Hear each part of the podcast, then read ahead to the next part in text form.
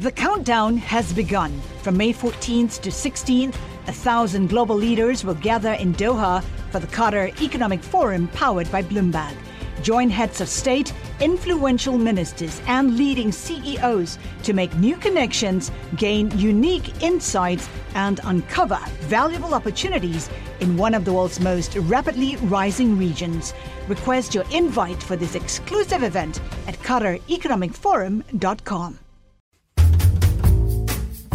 Hey, it's Wes Kosova. We're taking a break to spend Memorial Day here in the U.S. with friends and family. So we wanted to share a team favorite episode you might have missed about the other members of our family.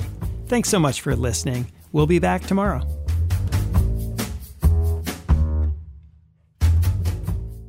Hey, Vicki, you have two sons and two dogs. So here's a question Which of them is more expensive? The dog's food is crazy expensive, but the boys are growing, so I feed them sometimes too.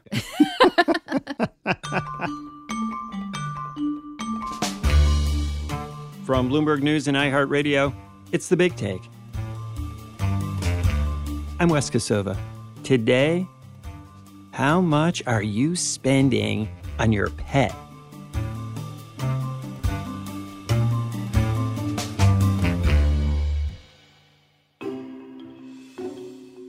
When the conversation turns to pets, and at some point it just always does, after the phones come out and the photos are passed around. My animals and send them to you all. Oh my god, how cute. It's only a matter of time before it's all about how much the care and upkeep of dogs and cats costs. That's exactly what happened when the Big Take crew was putting together this episode. My cat son Sylvie costs a lot when it comes to diet. He's on a prescription diet because he is allergic to everything. And that food went up $14 over the last 10 months or so. So it used to be 77, now it's $91. $91, Kathryn, for food? Yep. And that might sound bad already, but something to know about Sylvie is that he, of course, hates his prescription food. So I spend about $20 a month extra buying things to sort of doctor up the bowl, like treats, beef toppings. We're trying a new beef broth this week. Funnily enough, Kathryn, my cat too has a broth obsession. So Wednesday is my cat. She's a Persian cat. She has the classic grumpy flat face. Basically, I have to give her this thing called lysine. It's like an immune support so, what I do is I take a little scoop of lysine and I mix it into the broth. And the broths are not cheap. It's a liquid and it has solids. She doesn't eat the solids, and I know that's what keeps the cost up. Wow. I lucked out. I have a three legged rescue dog named Idgie. She's a little angel. She's not picky at all food wise. She'll eat whatever you put in front of her. But that has also gotten us into trouble because somehow, three legged or not, she managed to get up on the counter while we were gone one day. And I had just bought a bag of currants to try on my oatmeal. I was excited. I was like, dried fruit on the oatmeal? Look at me go. And we come back home from dinner, my partner and I, and lo and behold, there are currants spread across the couch. She ate the whole bag. It's roughly a cup. First, we're like, oh, haha, how quirky. Then we call, there's apparently a pet poison hotline. So, right there, 75, right off the bat. So, we get on the phone, and the person goes, okay, there are two options here. One, totally harmless, totally fine. Option two, three of them will poison her. So, then we had to go to the emergency vet which up front, I think I had to put something like $2,500 on my card for them to even do anything. It luckily ended up only being 1300 So a bargain. Yeah, I will say I've also had my poor pup Astro who ate something we still don't know what it was, but yeah, trip to the emergency vet and, you know, stomach x-rays and everything out the gate. It was a good 1500 at least. And i did have pet insurance so that covered some of it but that pet insurance does not cover the $300 a year bill just to get a wellness check when I adopted my dog Astro, it was required by the adoption agency that I get pet insurance for him. So it started off 35 bucks a month, but then he had that whole issue where he ate something, we weren't sure what it was. After that, the monthly premium went way up and it's almost double. So it's great if you don't need it. Okay, what's the strangest pet expense you've come across? My best friend has an exotic short hair cat named Pistachio Muffin. And he, much like my beloved Persian Wednesday, has a flat face. One vet said that he had never seen nostrils on a cat so small. And those small nostrils led to breathing issues, respiratory issues, and it was just a bad time for little pistachio. So the vet suggested you can get the nostrils widened. There are surgeons that will do this. A cat nose job? A cat nose job. Of course, the only surgeon was on the Upper East Side, and for this nostril widening surgery, it was $1,200. So, given how much all of your dogs and cats are draining your bank accounts, do you have any regrets? Would you give them up? Would you not get them if you knew what you were in for? Never. They bring me so much joy, it's worth every cent. I used to think that the amount of money people spent on their pets was absurd until I adopted Wednesday. And now I will gladly go into massive debt to keep her happy and healthy. Before adopting Iggy, my partner and I sat down and had a budgeting conversation, and we kind of thought we had an idea of what it would be and what our backup plan was should the worst happen, and then the currants happened, and we were like, oh, now we get it. But no, wouldn't give her up, would keep her in a heartbeat. I will just never buy currants again. I'd die for Sylvie, hands down. Reporters Nacha Cattan and Brendan Case wondered if each of us is spending so much on our pet how much are we all spending? They set out to put a number on what they call the global pet economy. So, the worldwide pet economy right now is well north of $300 billion. And the next seven years are going to be a big story about growth. Bloomberg Intelligence is predicting that that number is going to get up to about half a trillion dollars, very close to $500 billion. And you've got the US that is accounting for not quite half, but almost half of the total. But you've also got growth in Europe, and you've got the fastest growth in the rest of the world, particularly emerging markets. And so you've got a global trend with certainly more pets because of the pandemic. And especially in the US, there was an uptick in the population. And for each pet, you've got rising average spending because of this new collection of services healthcare and premium products that pet owners can buy now.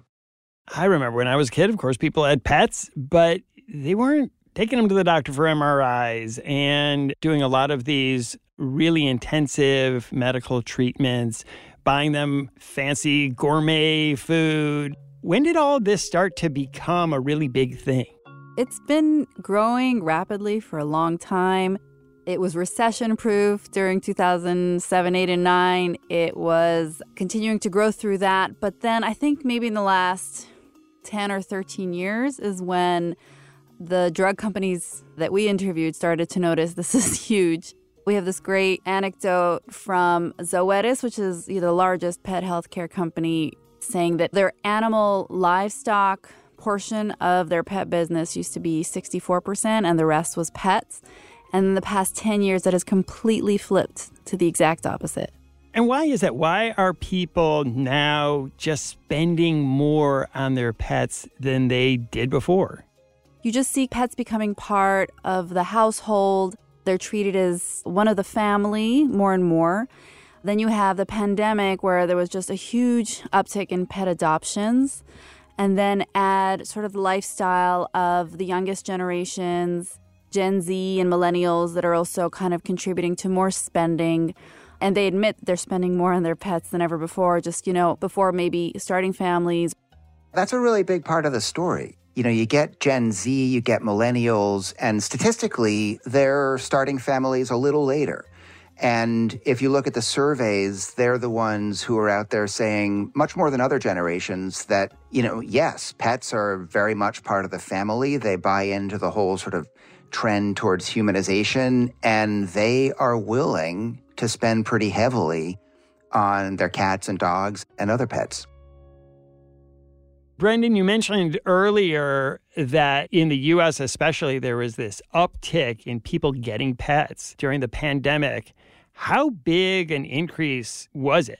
The increase in pet ownership was one of the big stories in the early stages of the pandemic. And what you end up with three years down the line is that Morgan Stanley estimates that there were about 5 million more pets in the US as of the middle of last year compared with 2019. That's an increase of about 4%. So you've got a rising population of companion animals, but it's not just that. It's also rising spending on each pet. So to give you an idea of the numbers, the Labor Department calculates that household pet spending went up about 13% as of 2021 from 2019. That 13% increase is not quite twice the average rate of inflation during that period, but it's close. And so if you drill down into dollar terms, what you see is that according to Bloomberg Intelligence, it costs about $1,500 to own a dog. That's per year in the US. And it costs uh, close to $1,000 to own a cat. So those numbers, maybe on average, they're right, but everyone we spoke with for this article and everyone I know spends more than that. So, for example, we spoke with one woman, Susan Gentile. She's a public school teacher who spent about $8,000 or more on her dog, Elvis, because sadly he had a heart condition.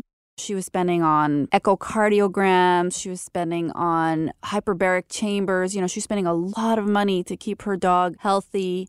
This is another part of what's really taking pet ownership into the next level, you know, the next big boom, which is the cost of healthcare, the cost of vet services, the fact that a lot of the medicine innovation that you're seeing in the human health sector are transferring into the animal health sector. More with Brendan and Nacha when we come back.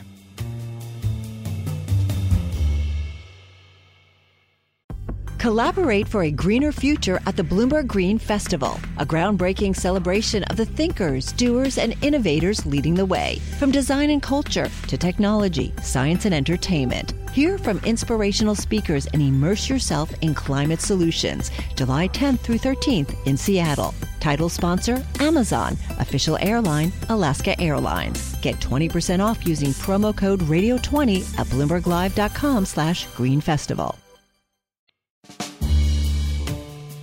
Nacha, before the break, you were talking about how more and more expensive medical procedures for pets are becoming the norm now.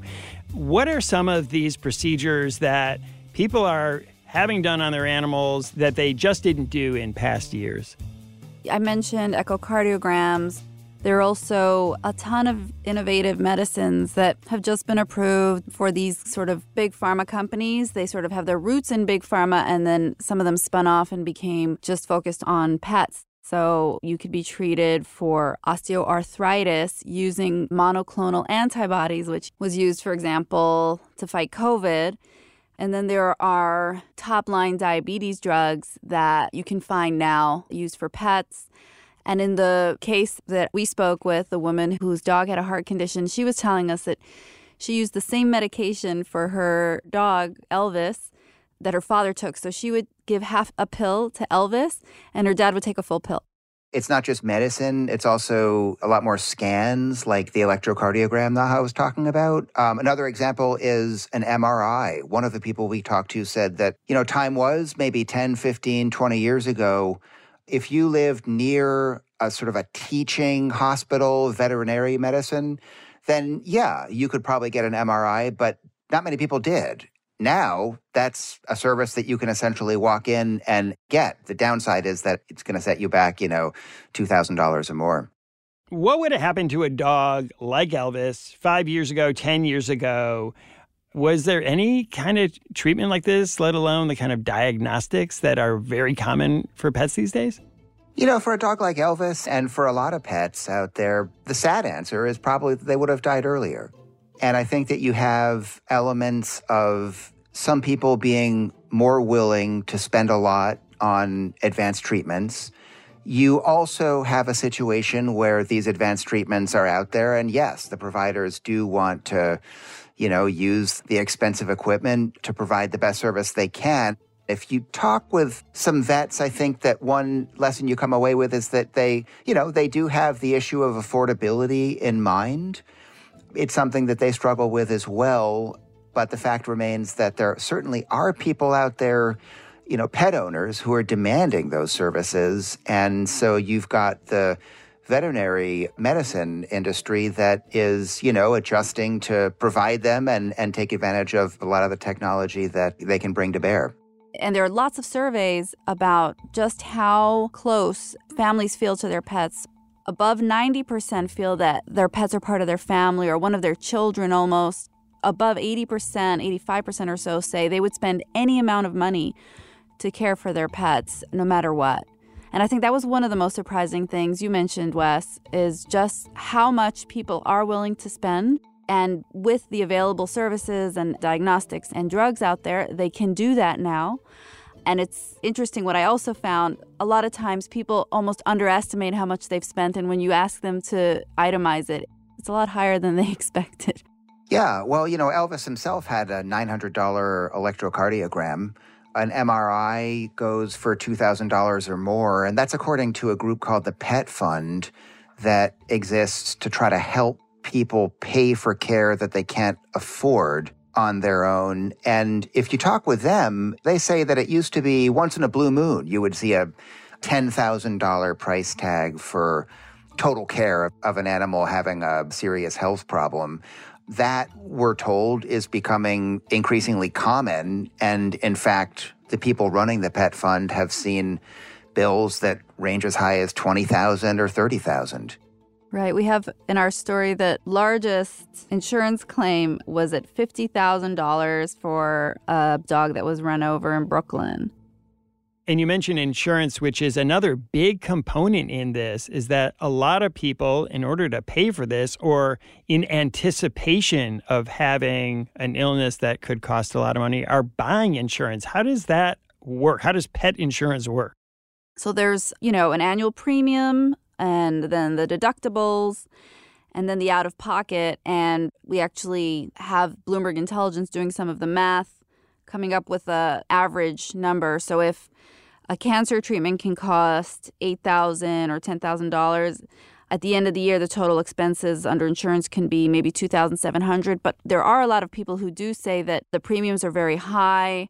In Susan Gentile's case, she said that her dog was too old at the point where she wanted to get insurance, so it was too expensive. And in general, I think, you know, the entire market is about 3% of pets are insured. So that actually opens things up for huge growth in that sector. So the thing about pet insurance is that you do want to go in with your eyes open. This is an industry that's bringing in about $2.6 billion in annual premiums right now. That's up from a billion dollars in 2017. But if you look at the numbers, you know, it really depends on the individual case, whether it's worth it. You know, the average for a dog, if you want accident and illness coverage, is almost $600. And there are some people out there who say, you know, better to take that money, set it aside for future care for the animal and just pay with cash. Others obviously are deciding that they do want the coverage, but it'll come with a pretty high deductible. And so they'll still have to pay out of pocket a fairly significant amount. Are we already starting to see elective procedures for pets? You know, cosmetic surgery, things that aren't purely medical but are just done to, I don't know, make your dog look better? Certainly, there's a lot of gray area, first of all. And then there is the world of what you might call plastic surgery for animals. It's kind of a famous example, which are called Neuticles these are testicular implants for dogs that you can buy if you have your dog neutered, but you kind of want to have them keep the pre operation look. There's a market for this, okay, and a pretty good one, apparently. You know, this is a company that seems to be doing okay for itself. There's a famous example the actor Jake Gyllenhaal he was on the Tonight Show and he said that he got a pair of Neuticles for his German Shepherd. He, he should get Neuticles. Uh, Do you know what those are? I'm a, no, I can guess maybe, but I. I They're what? prosthetic testicles. Anyway, long story short, he has Neuticles. This is not elective surgery, but it's in the realm of psychological costs. We found a lot of owners I spoke with put their pets on doggy Prozac because they had behavioral issues, anxiety, a lot of anxiety, and neighbors filed complaints, you know, some pretty difficult experiences that pet owners say is not talked about a lot. And so they had to put their dogs on Prozac or put them into daycare, training. And so those costs can rise to almost as much as, you know, a heart condition. We'll be right back. The countdown has begun. From May 14th to 16th, a thousand global leaders will gather in Doha for the Qatar Economic Forum powered by Bloomberg. Join heads of state, influential ministers, and leading CEOs to make new connections, gain unique insights, and uncover valuable opportunities in one of the world's most rapidly rising regions. Request your invite for this exclusive event at QatarEconomicForum.com.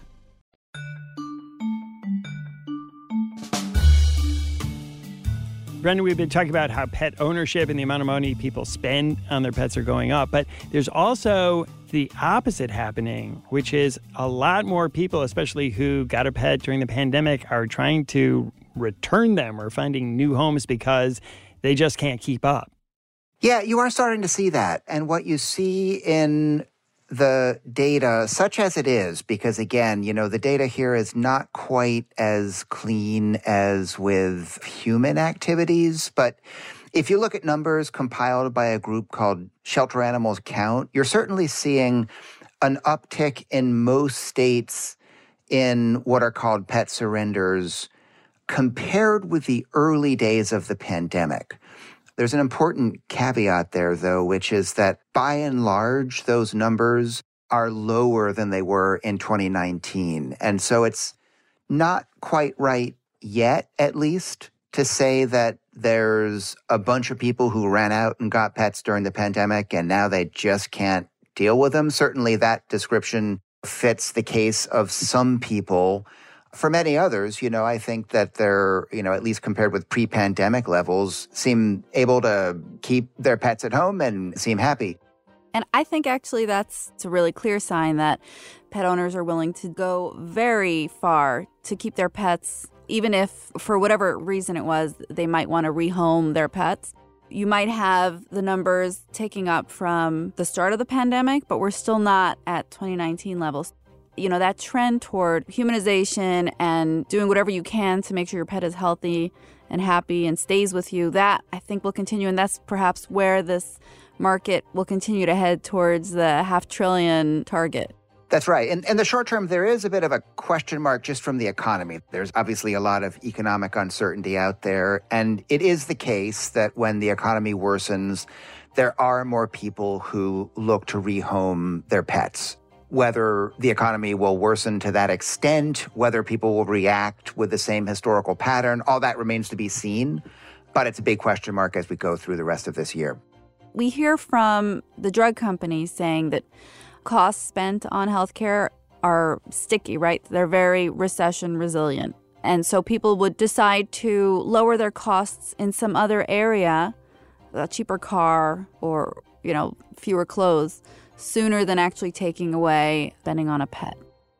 As you're reporting on this booming industry that, as you describe, is only going to get bigger and bigger, what are you looking for? What are the trends down the road that you're keeping your eye on? I'm interested in how human health is trickling down into pet health, especially because it takes a lot shorter to go through the approval process, FDA approval process, to get a new drug for a pet and so eventually we might see innovation first hitting the pet market before the human market.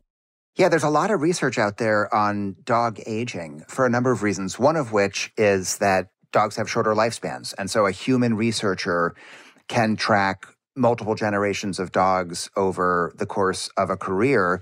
There's something called the Dog Aging Project, which is based out of the University of Washington and Texas A&M University. It's got 44,000 dogs enrolled where, you know, the dog owners fill out questionnaires, keep track of their pet's health and behavior. The hope is that over time, they start to generate insights into how dogs age, which genes age the best.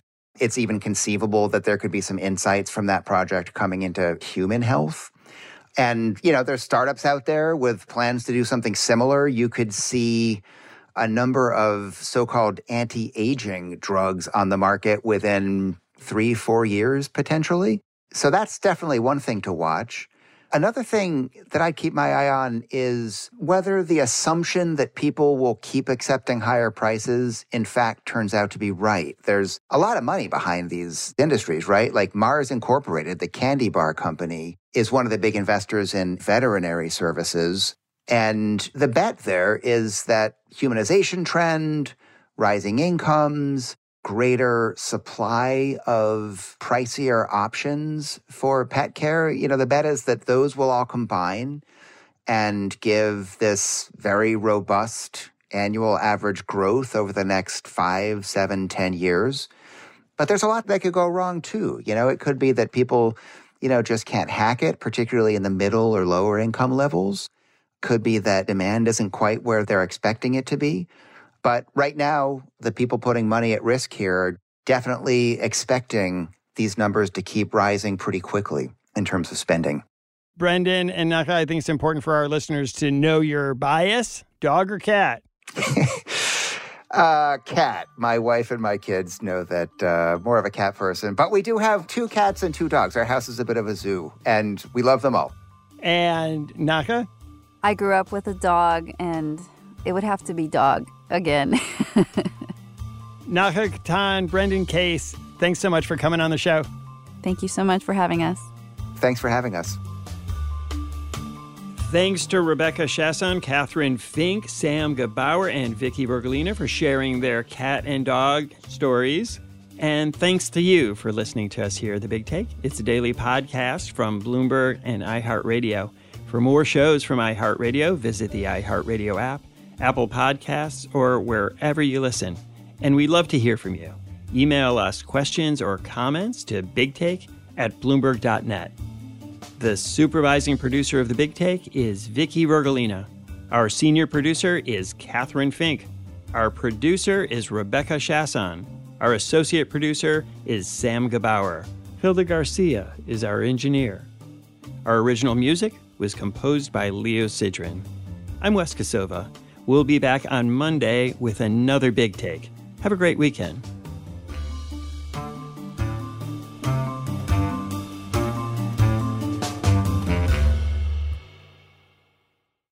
The countdown has begun. From May 14th to 16th, a thousand global leaders will gather in Doha for the Qatar Economic Forum powered by Bloomberg.